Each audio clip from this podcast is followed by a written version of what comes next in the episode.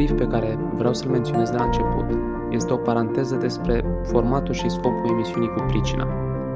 O să invităm oameni din diverse industrii, oameni care au succes și care au cucerit publicul și o să încercăm să-i cunoaștem mai bine și să ne inspirăm din povestea lor. Ca atare, conceptul vibrații pozitive ia forma unei emisiuni despre a fi, nu doar despre a părea. Iar prin intermediul celor care ne trec pragul, o să ne formăm o perspectivă despre izbânda fiecăruia. Invitatul episodului de astăzi este o persoană al cărui portret este dificil de transpus în cuvinte. De ce mă încume să afirm asta? Pentru că rupe flagrant rândurile societății și îți inspiră o chimie frumoasă ascultându-l. Drept pentru care am ținut să fie pe acest podium al oamenilor de colecție. Astfel că vă invit să înaintăm agale, cu pași blânzi, spre povestea lui și să facem cunoștință cu domnul din spatele micului ecran de la televizor. Astăzi veți cunoaște o persoană cu multă curtoazie, educație și respect pentru bunul gust. Pentru că de cele mai multe ori, a fi domn e o întâmplare, însă a fi om e lucru mare. Ca atare, ladies and gents, nimeni altul decât omul Cezar Ionașcu. Salutare, Iulian! Bine te-am găsit! Uh, Cezar, tradiția fiecărui episod este să stabilim un context potrivit pentru ascultătorii noștri și să încercăm să construim oportunitatea de a te înțelege prin ochii discuției de astăzi – Faci act de prezență în diverse emisiuni televizate și pui la dispoziție, prin canalele tale media, informație trăită, nu doar citită.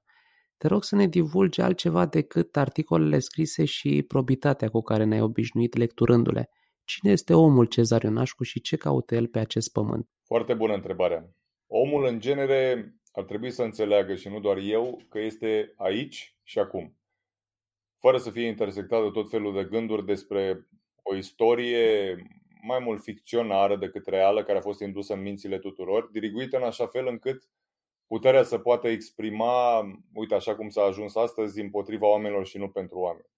Lorile mele de poziție au creat și au jalonat de-a lungul timpului un profil despre care toți spun că îl cunosc. Da, îl știu pe Cezar, îl știu. E băiatul ăla care face, nu mai știu ce, vestimentație, imagine, a, da, știu, știu, a lucrat în corporație cu mine sau a fost colegul meu de facultate. Dar astăzi a început să vorbească de tot felul de subiecte pe care, vezi, Doamne, nu le stăpânește.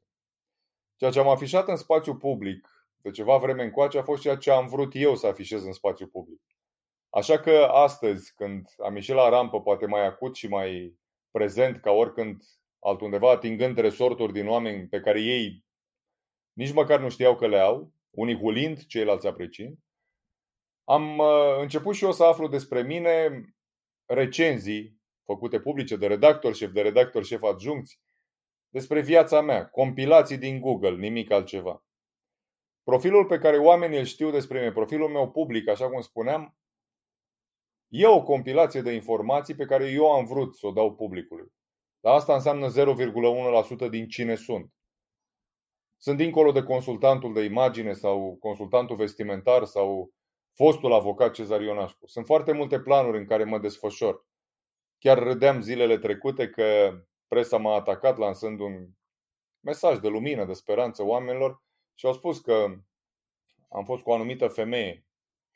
Dar Ozana a fost doar una dintre femeile vieții mele. Ei, nu știu, acești jurnaliști le desconsideră pe toate celelalte femei din viața mea sau desconsideră toate celelalte planuri profesionale din viața mea, pentru că acești jurnaliști, nu știu la urmă urmei că am activat în foarte multe acvarii în această lume, de la Canary Wharf în Londra, unde am învățat fonduri de indici și fonduri de investiții, până la un anumit număr de căsătorii despre care nimeni nu știe și nu va ști absolut nimic niciodată, decât dacă vreau eu. Așa că a răspunde la întrebarea cine sunt presupune un drum de o viață întreagă, de fapt. Cine o face recomandându-se cu meseria, eu spun că e omul care greșește astăzi.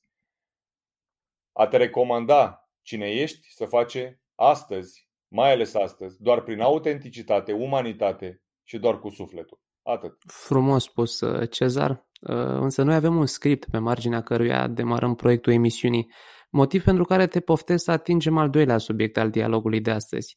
Și nu e o confidență faptul că întotdeauna mi-a plăcut să fiu în mijlocul oamenilor, dar am avut o admirație în suflet pentru povestea din spatele lor pentru taina pe care o găsim în spatele acestor uși închise, Poate că anticipezi întrebarea și posibil că ea să facă obiectul vieții tale personale, într-un mod subtil. Prin urmare, Cezar, îți propun să depănăm cum a luat ființă plăcerea ta pentru imagine, pentru atitudine și pentru stil. Povestea este una foarte simplă, e absolut simplă și vine din copilărie sau din, din zonele în care de-abia deschisesem ochii în viața asta.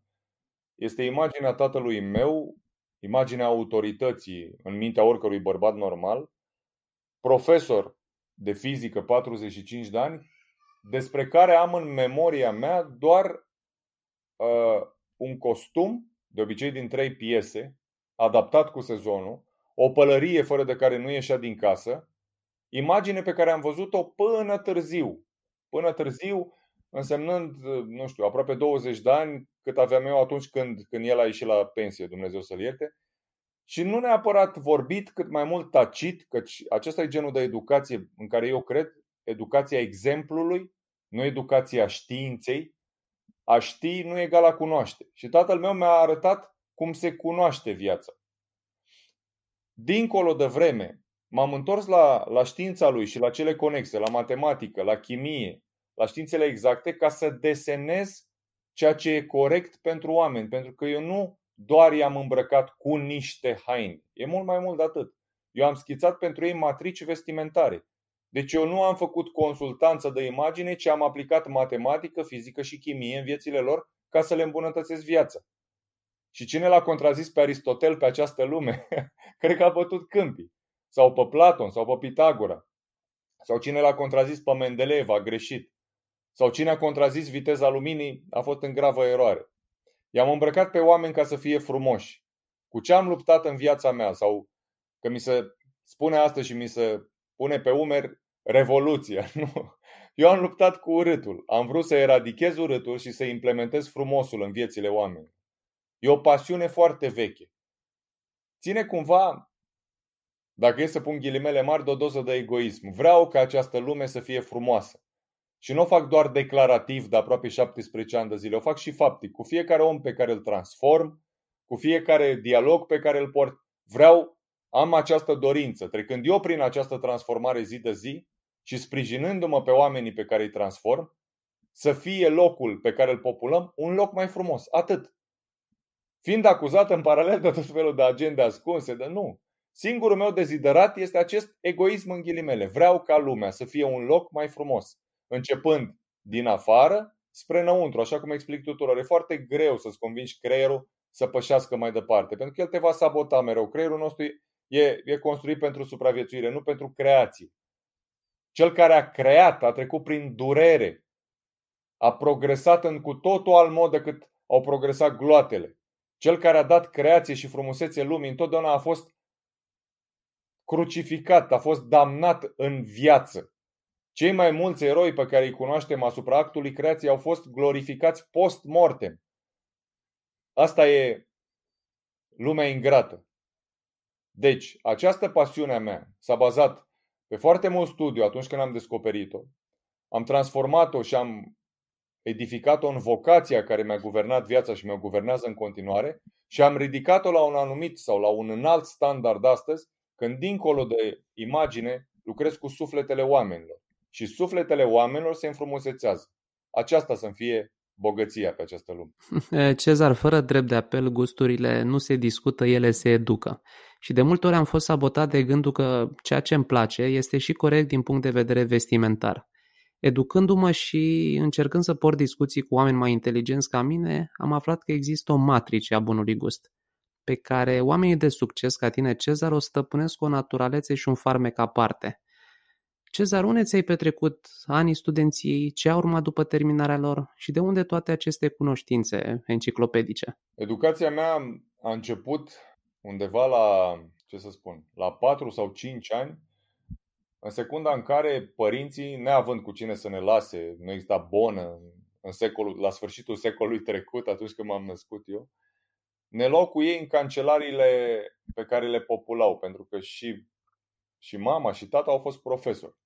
Și am început epopeea printre nume foarte mari despre care nu înțelegeam nimic și am avut norocul, efectiv norocul, a fost o șansă la un milion, la 10 milioane, să trăiesc de mic în bibliotecă. Efectiv, am trăit fizic în bibliotecă și pentru că nu existau aceste distrageri actuale, Facebook, rețele sociale, televizor, citeam.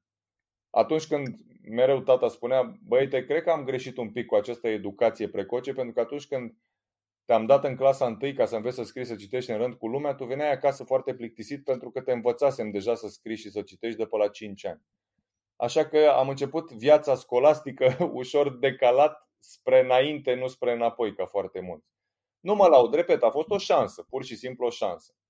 Doi la mână, drumul meu uh, a cunoscut foarte devreme rigurozitatea, ordinea și disciplina a doi factori foarte, foarte relevanți. Neamul meu, uh, de sorginte răzeși, oameni liberi din munții, din munții Vrancei, respectiv tatami, salteaua de judo. Am făcut cunoștință cu ambele prin, prin prisma sorții, a vieții, foarte devreme, 10, 11, 12 ani. Adică am primit judecata și cunoștințele neamului meu, un neam străbun, străvechi, uh, ale tribului din care vin, despre legile firii, despre libertate, despre judecată, despre vocație, despre menire, mi le-au dat în, în știința lor de carte, cea foarte simplistă, oameni de la țară, dar care făcuseră școală multă la oraș, din, din neamul meu, unii sunt nume celebre, Dumnezeu să ierte, profesorul Valerii Cotea, academician, cel mai mare enolog al României, mereu îi spuneam unchiul Cotea, a venit din același sat cu, cu tata, de exemplu. Um, și numărul 2, judo, un sport pe care îl recomand tuturor și în care am fost captat efectiv. Se făceau selecții pe stradă, antrenorul te ducea pe stradă, te vedea un pic mai viguros și spunea, te invita la sală. Și Cred că aveam 11 sau 12 ani când am devenit campion județean, înainte de 1989. și de acolo parcursul meu a plecat în această ordine și disciplină, rigurozitate uh, și asupra părții scolastice. Am performat la școală atât cât a fost nevoie. Și apoi am făcut uh, un alt sport absolut nobil, handball de performanță, foarte mulți ani, unde am amintiri foarte plăcute, dar ce a rămas de acolo a fost o construcție și rămâne o construcție pe viață despre cum să fie bine, cum este corect și just, ce înseamnă fair play și cât trebuie să te antrenezi ca să obții rezultate. Universitatea am făcut-o în București, facultatea de drept și apoi, din pură curiozitate, pentru că n-am stat foarte mult într-un loc, am fost curios din fire sau curiozitatea ar fi ceva prea puțin. Am simțit dintotdeauna, cred, că atunci când se epuizează stimul într-un anumit loc, trebuie să te muți un pic mai departe și un pic mai departe și un pic mai departe.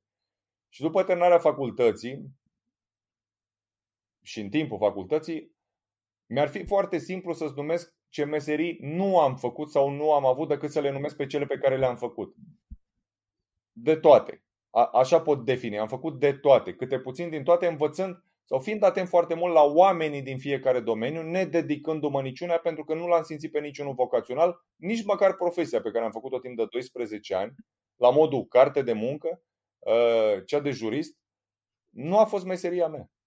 Am făcut-o foarte bine, vorba unui prieten, tu, tu faci treabă bună de nervi, uh, dar cu repercusiuni, cu somatizări foarte acute, mult alcool, mă îngrășasem foarte mult, fumam excesiv, mâncam dezordonat și starea mea personală fizică era una rudimentară, ca să nu zic altfel. În ultimii 8 ani lucrurile s-au schimbat pentru că folosindu-mă de o pârghie, de un intersticiu care a fost uh, managementul artistic, o zonă în care am vrut eu să-mi spăl toate griurile pe care le-am dobândit în corporație și în zona de licitații publice în care am activat, repet, aproape 11 ani, uh, am pășit ușor, ușor spre vocația mea, cea despre care am vorbit adineauri, educația. Educația pentru bărbați dedicată și care astăzi creează mu- mu- nu multe, mii de rezultate pozitive la, la mii sau de acum zeci de mii de oameni, culminând, uite, zilele trecute cu un mesaj, 50 de cuvinte pe care le-am rostit alături de adepții mei și care au ajuns la, la aproape 3 milioane de oameni. Asta mi se pare rezultanta unui drum sinuos, plin de, plin de tot felul de întâmplări. Câteodată mă întreb, nu știu cum am supraviețuit până aici, dar am supraviețuit foarte bine. Ehm, astăzi sunt în partea cealaltă, sunt în partea de lumină, am renunțat la, la zona de întuneric. Sunt un om cu o familie care își apără copiii și care vrea să construiască pentru el, în primul rând, cetatea și să refacă cetatea pentru comunitate. Cezar, traseul către un loc liniștit, așa cum zicea al cunoașterii și al înțelepciunii, e presărat de provocări. E un drum anevoios și străbătându-l înveți să ții piept unor capcane și multor tentații. Însă la final, după ce treci panglica care anunță succesul, te încarci cu o bucurie și o mulțumire fantastică.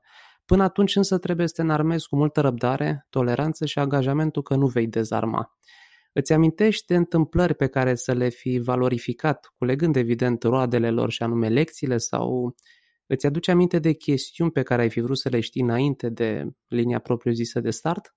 Am învățat foarte multe lecții apropo de întrebare pe acest drum și am judecat în ochii sufletului meu că nimic din ceea ce am trăit nu a fost o greșeală sau o durere sau o traumă. De fapt, toate au fost lecții. E ca atunci când un băiat tânăr se duce la o fată, o poate face să zâmbească și fata e a lui, sau își poate primi o palmă sau un dos de palmă. Și într-o variantă și în cealaltă, ce nu înțeleg mai ales cei tineri, că ești câștigat. În prima instanță câștigi o doamnă, o femeie, de la care ai de luat foarte multe lecții și poate femeia vieții tale. În al doilea caz, dacă ți o palmă, ai învățat o lecție. Știi ce să nu faci data viitoare.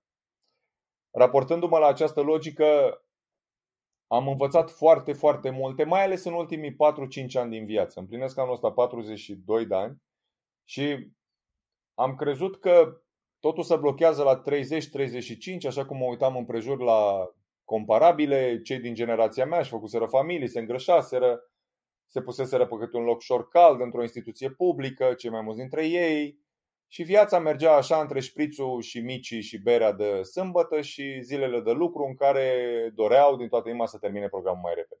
Nu sunt acel profil.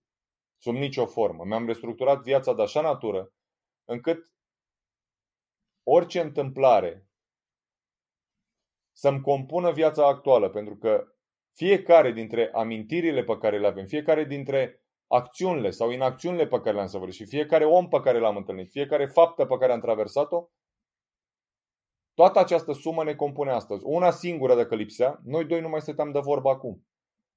Eu nu-mi refuz sau nu regret sau n-am nimic de această natură pe minus din viață. Ce am învățat în ultima vreme e că fiecare fapta mea, fiecare acțiune, fiecare vorbă poate modifica lumea întreagă faptul sau felul în care eu mă îmbrac, felul în care eu vorbesc, cuvântul pe care îl adresez și nu doar eu, Cezar, omul în general poate schimba sau poate afecta lumea. Asta ține de tine să o faci în sens pozitiv sau în sens negativ. Construcția despre care eu vorbesc, toate aceste amintiri, sunt lucruri care astăzi îmi aduc aminte de smerenie, de foarte multă credință, de faptul că atunci când greșești e bine să și plătești până la capăt. E bine să, dacă te duci să-și ceri iertare, să o faci până la ultimul bănuț, cum spun eu. Toate astea se adună într-un manual destul de consistent, care se numesc virtuții bărbătești. Sunt pe care de le obține. Nu le-am obținut încă pe toate, la foarte multe lucrez. Sunt în jur de 26, așa cum le-am enumerat și cum le dau în atelierele mele de virtuți, pe care le fac cu, cu oamenii, sunt în plină desfășurare, mă apropii de sfârșitul lor. O să fie un produs în sine, ateliere de virtuți cu Cezar Ionașcu, și pe care le văd, apropo de întrebarea ta, ce, ce m-a marcat și ce. M-au marcat toate acele, în sens negativ, toate acele lucruri sau întâmplări sau oameni pe care nu vreau să le mai repet. A fost, au fost mari lecții pe care le-am învățat. Mari, mari lecții. De aceea, exercițiile și accesarea mea de fiecare zi este despre lumină, nu despre întuneric. Nu cred că mai pot cu, cu, cu întuneric. Asta îți sfătuiesc și pe oameni în, în ceea ce emit către ei. Ca să folosească tot ceea ce dețin în sensul luminii. Cezar, și pentru a face pasul acesta către lumină, pentru că în fond ne ridicăm pe umerii celor pe care îi ascultăm și îi urmăm. Că sunt părinți, că sunt mentori, că sunt autori de cărți. Au existat astfel de repere în viața ta? Absolut. Cine spune pe această lume că, că face singur ceea ce face, e lovit de obicei de retard. Un mare filozof englez Hobbes spunea că omul care a încercat să trăiască și să facă singur, să-și facă singur viața, a murit negreșit, sfâșiat de animale sau uh, din cauza frigului și izolării. Nimeni nu face singur pe această lume ceva. Înaintea mea, ca întâi stătător să spun așa, e Dumnezeu. În el am credință la modul manifest. Pentru că mi-a dat liniște în ultimii ani, pentru că am accesat anumite zone care țin de credință și vorbesc de credința personală, nu de reprezentare religioasă sau liturgică. Vorbesc de credința în mine. În momentul în care omul se clădește pe sine, având credință, toate lucrurile funcționează în jurul lui. Ce m-a construit pe această lume sunt oamenii care m-au dat acestei lumi.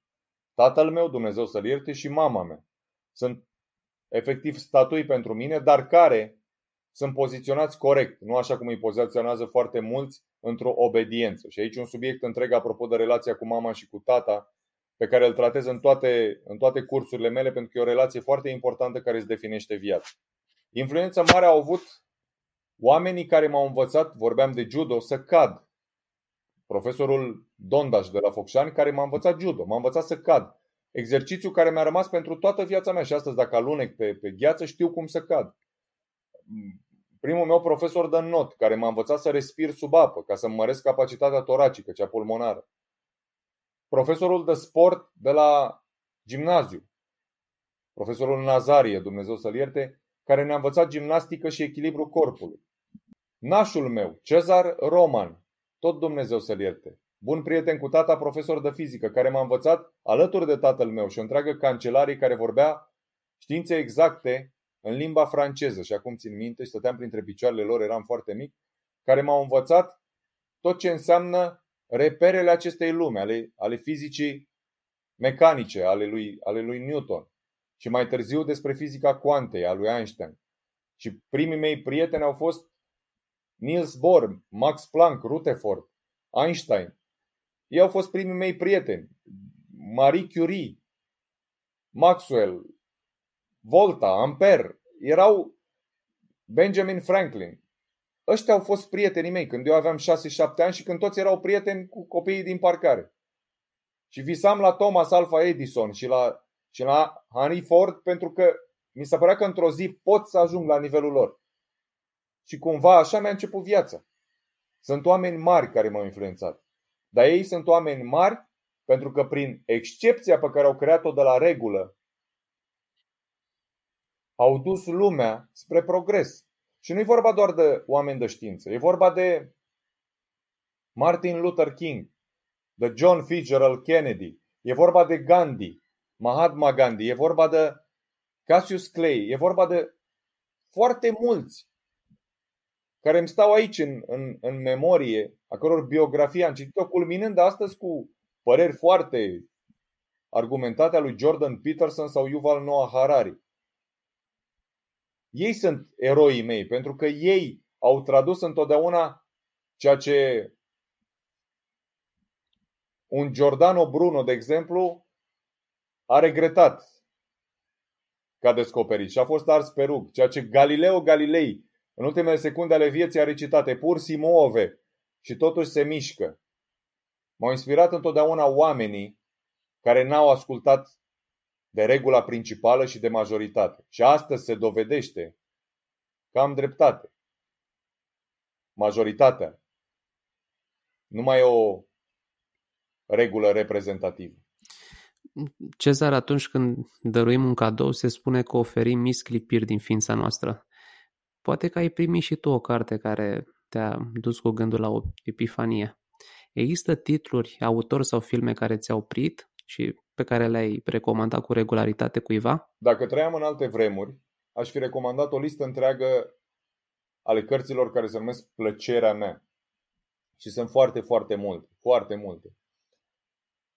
Țin minte, înainte de ciclul gimnazial, să fi fost clasa a treia sau a patra, citeam în podul reședinței noastre de la țară reviste editate de ambasada Germaniei, Prisma, respectiv de ambasada Statelor Unite Sinteza, erau reviste în limba română, un soi de glossy, un soi de Times Magazine sau o chestie de genul ăsta, și eram fermecat de toată cultura asta occidentală, cu, cu industrie mare, cu jucării pe care nu le aveam, cu parfumuri, cu mașini luxoase, cu plaje.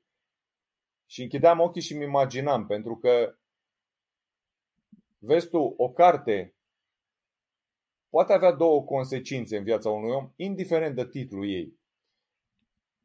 Există un fel de cititor, primul, majoritar, care încearcă să se regăsească între personajele cărții și să zică, a, eu sunt ăsta, autorul a vrut să zică și despre mine aici. Și este un al doilea fel de cititor care atunci când închide cartea, trage concluzii despre învățăturile găsite în acea carte.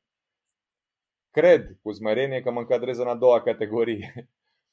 Cert este că aș recomanda astăzi toate scenariile, astăzi specific, în această, nu știu cum să spun, în această perioadă mai puțin plăcută pentru omenire, aș recomanda toate filmele care cuprind în, în scenariul lor SF-ul social pe care l-am crezut SF social până când s-a întâmplat. Nu știu, de la Portocala Mecanica lui Stanley Kubrick până la, ca film să spun, până la V for Vendetta a fraților Wachowski, Equilibrium, un mare scenariu care e o punere în scenă foarte reușită a lui 1984 a lui George Orwell, la toate filmele care, Inception, toate filmele care au un scenariu în care oamenii pot vedea ceea ce unii au pronosticat în anii 80, 90, în anii 2000, despre ce se întâmplă astăzi cu o acuratețe ieșită din comun. Virusocrație sub formă de totalitarism. Alte cuvinte mai simple nu am. Cât despre cărți, pe lumea asta s-au scris undeva între 6 și 7 milioane de titluri până la ora asta. E foarte greu să dau o indicație. Cea mai bună indicație despre a alege o carte este să intri în librărie, să deschizi cartea, că de ce există librării? Orice carte, cea care îți atrage atenția, pentru că pentru fiecare o carte emite semnale energetice. În cartea aceea sunt niște cuvinte scrise de un om în momentul când le-a scris, trecute prin tiparniță și prorogate pe scară largă sub formă de tip, tipăritură, el a vrut să, să spună ceva, a lăsat o energie. Energia aia se reflectă asupra ta în momentul când tu treci pe lângă carte și nu-i filozofie ce spun. Deschide cartea, iau, iau în mână, atinge-o, deschide cartea, citește primele 10 pagini, o să-ți ia 5 minute, 10 minute. Și o să știi dacă acea carte e pentru tine sau nu. De obicei, cu cât ești mai open-minded și mai luminat în viață, cu atât mai degrabă cărțile vin către tine, fără ca tu să primești aceste sfaturi. Ce cărți să citești sau răspunsul la această întrebare? E mult mai degrabă funcțional impulsul și acest instinct care te cheamă către o carte și pe care te îndemn să-l urmezi, să citești aceste 10, 15, 20 de pagini în tihna unei librării și să pleci sau nu cu cartea acasă. Așa fac întotdeauna și iau titluri aleatorii. Dacă o să, o să vezi vreodată biblioteca mea, o să vezi că are titluri din, din toate domeniile. Din toate, toate domeniile. De la cataloge de opere de artă, una din pasiunile mele, la tranzacții internaționale de artă, care, despre care într-o zi o să fac ceva, pentru că îmi place foarte mult subiectul, la, nu știu, cataloge de sculptură, cataloge de bijuterii, cataloge de ceasuri bărbătești, până la beletristică și din, nu știu, francezii clasici, din rușii clasici, din, până la, bine, niște tomuri de dezvoltare personală pe care le-am pus de desubt, că le-am parcurs o perioadă după care le-am părăsit, și până la cărți de, de științe exacte, de matematică, geometrie, de, de matematici aplicate, de chimie anorganică, de fizică cuantică. E un manual pe care studiez acum de fizică cuantică, pur și simplu. E deci am tot felul de lecturi din, din vari domenii. De ce, de ce aceste lecturi? Atenție mare! A citi o carte înseamnă că acea carte trebuie să-ți dea bunăstare. Oamenii spun că dacă citesc o carte ei știu, dacă ascultă o știre ei știu, dacă le spune un prieten ei știu, dacă citesc pe Facebook ei știu. Paranteză, aș da teste de IQ înainte să dau voi oamenilor să folosească Google sau Facebook. Am închis paranteză. Dar de ce e adevărat această informație, întrebea pe Păi a apărut la televizor sau a apărut pe Facebook, greșit. A ști și a cunoaște sunt două lucruri total diferite dacă nu opuse. Dacă știința ta, de carte sau de orice alt gen, nu-ți aduce beneficii, știința aceea este egal cu minus 600. Orice lucrare pe care o citești, orice cuvinte pe care le afli, orice informație care stă în tine, trebuie să te ducă către progres. Dacă nu o face, dacă nu-ți aduce bună stare, acea informație nu ți-e benefică. Oricum s-ar numi. Sau reflectată într-o diplomă de bacalaureat, într-o diplomă universitară. Dacă acea diplomă, care este dovada parcurgerii de către tine a mii și mii de ore de informații, 50 de mii de ore stăm la școală și învățăm, ca să știi. Dacă aceste 50 de mii de ore nu-ți aduc un beneficiu, însemnând un standard superior de viață, ai fost degeaba acolo. Adică, sau, atenție mare la ce fel de hrană spirituală băgăm în noi. Mare atenție. Cezar, o să întoarcem puțin cadrul la o temă care face trimitere la o suită de generalități. La nivelul simțului comun, mulți considerăm că procedăm corect atunci când acordăm atitudinea și ținuta la un eveniment pe care îl onorăm prin prezența noastră. Te rog să ne schițezi și să ne divulgi câteva secrete despre ce poziție să luăm atunci când suntem chemați la un spectacol sau la un eveniment religios. O nuntă de pildă și te întreb asta fiind informat despre faptul că administrezi poate cea mai mare platformă de educație specifică din țară, care îți uh, arată pașii spre a fi un gentleman și care se numește Domn de România. Am spus din totdeauna și rămâne pentru totdeauna și nu este ideea mea că hainele au fost inventate pe această lume pentru ca omul să nu umble dezbrăcat. E singura rațiune pentru care ele există. Îl protejează de vânt, de ploaie, de soare și sunt adaptate acestor condiții.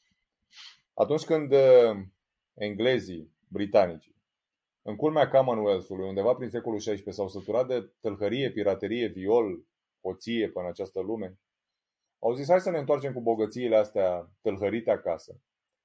Hai să facem un uh, head office în, în Londra la noi și hai să inventăm niște reguli complicate și foarte, cu foarte multe butoane fine ca să ne spălăm toate păcatele astea. Și atunci au apărut manierele, hainele așa cum le știm, curtea regală, în forma ei desenată și îmbrăcată în astfel de, de veșminte. Și de acolo civilii, prin haina militară, au preluat și ei. Ce se întâmplă astăzi e că foarte mulți nu mai respectă aceste lucruri. Respectul acestor haine vis-a-vis de contextul în care tu ajungi îmbrăcat cu ele, ține de a fi sau nu aristocrat. Atenție mare, simularea aristocrației și simularea bunăstării au devenit un fapt comun mai ales la anunți și la tot ce se cheamă ceremoniosul românesc. Astăzi la noi se fac nunți sau botezuri sau cumetrii sau tot felul de petreceri cu bani împrumutați. Astăzi, nunțile acestea se petrec cu bărbați care în proporție de 95% poartă pe ei costume adezivate, lipite. Nunțile fiind vara la peste 40 de grade, vă puteți imagina apropiindu-vă de anumiți meseni, nuntași, mirosul pestilențial pe care ei le mană, pentru că aceste materii prime care compun materialele costumelor lor au ca bază țițeiul. Masele plastice se fac din țiței, știm cu toții. Iar țițeiul înseamnă nimic altceva decât vorba unui prieten din domeniu, geolog. Cezar, țițeiul nu e nimic altceva decât o serie mare de dinozauri putreziți care s-au stratificat unii peste ceilalți. În momentul în care îi scoatem la suprafață și facem din asta nylon sau văscoză și punem în costume bărbătești, purtăm pe noi niște animale putrezite. Așa că recomand fibrele naturale. Când spun recomand fibre naturale, sunt cele care fac sens cu pielea noastră, pentru că cel mai mare organ pe care îl deținem este pielea. Și ar trebui îmbrăcat ca atare. Prin piele respirăm, prin piele luăm vitamina D de la soare sau eliminăm toxine și ar trebui tratată ca atare. Ce se întâmplă astăzi e nimic altceva decât o grădină zoologică, mai ales în accepțiune românească. Nunta a devenit o grădină zoologică, plină cu girafe, cu elefanți, cu lupi, cu râși, cu lei, cu de toate. Ca soluție pentru toată această nuntă românească am una singură pe care am clamat-o mereu, deși cred că au fost mii de bărbați pe care i-am îmbrăcat pentru, pentru ceremonie. Soluția pe care dau este una foarte locală, foarte naturală, foarte simplă, foarte firească. O pereche de pantaloni din bumbac, mai ales că nunțile sunt vară. Pereche de pantaloni din bumbac foarte simplă. Poate să fie și o pereche de blugi, dar foarte, foarte subțire. O ie românească și o pereche de espadrile în picioare încălțări din pânză. Așa aș face eu toate nunțile în materie bărbătească în România. Și fetele cu cosițe în păr și cu coroane împletite din flori și cu, cu rochii sau fuste specific românești. Așa aș face prin lege nunta românească. Pentru că noi am copiat cumva înțelesuri ale aristocrației de care vorbeam la începutul răspunsului meu, pe care le-am însușit la nivel de suprafață. Noi am accesat niște suprafețe într-o superficialitate cumplită, bolnavă. Și de aici, imitațiile comportamentului aristocratic sunt o ilaritate cumplită. Ce ar trebui să înțeleagă oamenii? Să-și adapteze ținuta la mediul spre care se îndreaptă. Și atunci vor fi câștigătorii acelui mediu. Pentru că haina se adaptează la acel mediu. De aceea italienii sunt priviți din totdeauna pentru totdeauna din acea șprețatură a lor, cum spun acolo în sud, acea atenție la detaliu, acea nonșalanță pe care o dau hainelor prin exercițiu de fiecare zi, ca maestri absoluți în haine, sunt priviți ca niște oameni foarte eleganți. Acea nonșalanță la care ar trebui să ajungă orice bărbat în materie de haine se capătă în ani și ani de zile. La noi se întâmplă regresia de ani și ani de zile. În loc să învățăm din locurile în care călătorim, pentru că au fost granițele deschise atâta vreme, văd că acum sunt închise, ar fi trebuit să ne întoarcem de acolo cel puțin vizual cu niște informații pe care să le aplicăm. Ne-am întors cu reversul informațiilor și le aplicăm și pe acesta total eronat. Cezar, trăim într-o lume a miturilor și de ce spun asta? Pentru că este mult mai simplu să speculezi decât să faci munca de detectiv. Există vreun mit cu privire la profesia ta, dincolo de cea formală, pentru că am luat notă de faptul că ești jurist și chiar ai promovat examenul de barou pe care doresc să le edifici acest mit, mă refer la cel de consultant de imagine, stil și atitudine. Consultanța de imagine am edificat-o în România în afara nomenclatorului de meserii. Mi-au plăcut întotdeauna pozițiile care nu se încadrează în declarațiile oficiale sau în nomenclatoarele oficiale. Întotdeauna mi-au plăcut oamenii și sunt unul dintre ei, consider, care au deschis căi. Și după ce am deschis calea și am făcut loc și la alții, am plecat de acolo, pentru că știam că mi-am încheiat misiunea. De ce am urcat mereu și mereu mai sus în, în accepțiunea a ceea ce fac. Consultația de imagine care e luată cumva peste picior face referire în multe dintre aplicațiile pe care eu le-am făcut, inclusiv la faptul că milioane de oameni îl votează pe un candidat sau pe celălalt pentru că eu îl educ vestimentar, îl pun în fața camerei să vorbească într-un fel și fac cu el exerciții despre cât de lungă sau scurtă e mâneca de la cămașă, cât de tocită e talpa de la pantofi în campanie, cum să suflecă mâneca de la cămașă, ce gulerii se potrivește, ce curea punem la țară și ce curea punem la oraș. Nu numai că am influențat candidați din campanii, dar am atât în România cât și în Polonia, țări în care am activat în campanii electorale, din spatele cortinei, oameni care au putere în aceste state și care în mâinile mele n-au fost nimic altceva decât plastiline. Așa că această consultanță în imagine luată în derâdere astăzi, oricum, ca idee, este 0,1% din ce se cheamă acțiunile mele sau activitatea mea profesională. Nimeni nu știe, de fapt, absolut nimic din, din ce fac. Toată lumea și-a dat cu părerea. Și doi la mână, ar fi bine, conform explicațiilor anterioare, să nu mai fie luată peste picior, pentru că fără această ocupație, oamenii care sunt la putere, într-o bucată determinantă, n-ar mai fi fost la putere pentru că n-ar fi fost consultați așa cum trebuie, pentru că ei singuri, și spun asta din constatare personală, n-aveau resursele să o facă. Cei mai mulți care acced în politică au nevoie, și am dat un singur exemplu, au nevoie de acest serviciu. Și slavă Domnului, e o ocupație care e plătită exagerat de bine, mai ales la nivel politic. Cezar, discuția a avut foarte mare vigoare, însă pentru deliciul celor care ne ascultă și doresc să te cunoască mai bine, unde te pot găsi? Eu sunt peste tot. Chiar sunt peste tot. În primul rând mă găsesc în mijlocul familiei. oamenii care mă privesc și dedic foarte mult timp familiei mele pentru că așa e relevant, așa consider eu că e important. Să clădești o familie mi se pare cea mai edificatoare construcție pe care o poate face un bărbat. Restul le facem oricum. Să facem cetatea, legile, ordinea prin lume, o facem by default. Să construiești, să solidifici, să administrezi o familie ca bărbat, asta e o misiune mare. Doi la mână, oamenii mă pot găsi duminica la biserică. Nu prea lipsesc de la slujbă pentru că e dușul meu de fiecare săptămână. Mă curăță foarte mult de toate relele pentru că trebuie să acceptăm cu toții că îl cheamă Dumnezeu sau nu e ceva dincolo de noi și ar fi bine să ne mângâie pe cap din când în când, să ne dea cu miră în frunte, să mai cem și un tatăl nostru din când în când și numai după preceptul pe care l-am auzit în masă, indiferent dacă erai bogat, sărac, înalt, slab, chior, șchiop, strâm, nu contează. În martie, la început de martie, când a început toată această falsă pandemie, toată lumea a spus două cuvinte. Toată lumea, de la un cap la celălalt. Doamne ajută! Oamenii mai, mai pot găsi pe toate platformele sociale, pe YouTube, pe Facebook, pe LinkedIn, pe Instagram mai ales, unde sunt foarte vocal, pentru că folosesc aceste platforme în beneficiul oamenilor și pentru construcția mea.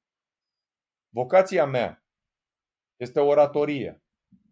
Am pus-o în operă sub formă de educație și o dau pe toate canalele posibile ca free source. Nu te costă nimic să-l accesezi pe Cezar Ionaș. Oamenii mă mai găsesc împreună cu Oxana, soția mea, pe mypredestination.com o platformă de care sunt foarte, foarte mândru. E platforma noastră digitală de educație, care are astăzi, la aproape, la nici 2 ani de la deschiderea ei, peste 10.000 de membri activi, organici. Efectiv, s-au strâns în jurul nostru și al credințelor noastre, ale mele și ale Oxanei, peste 10.000 de oameni. Cu totul, publicul nostru cred că se duce undeva între 60 și 80.000 de oameni dar activ sunt cam 10.000 de membri. Vorbesc de cei care accesează cursurile noastre, care le urmează, care au rezultate, oameni cărora spun eu, fără să mă laud sau ceva, le-am îmbunătățit viața. Cum? Îmbunătățind-o pe a mea și dând din beneficiul meu lor. Deci nu din cărți, acolo pe mypredestination.com nu o să găsiți informații din cărți sau din... Nu, o să găsiți informații foarte pragmatice și aplicate despre cum se îmbunătățește standardul de viață, cum se capacitează fiecare persoană la maxim și cum se obține și cum se ajunge la vocație aplicată. Acolo mă găsesc cu Așa cum ne-am obișnuit, uh, finalul emisiunii trebuie să mulțumesc anumite exigențe să fie apoteotic.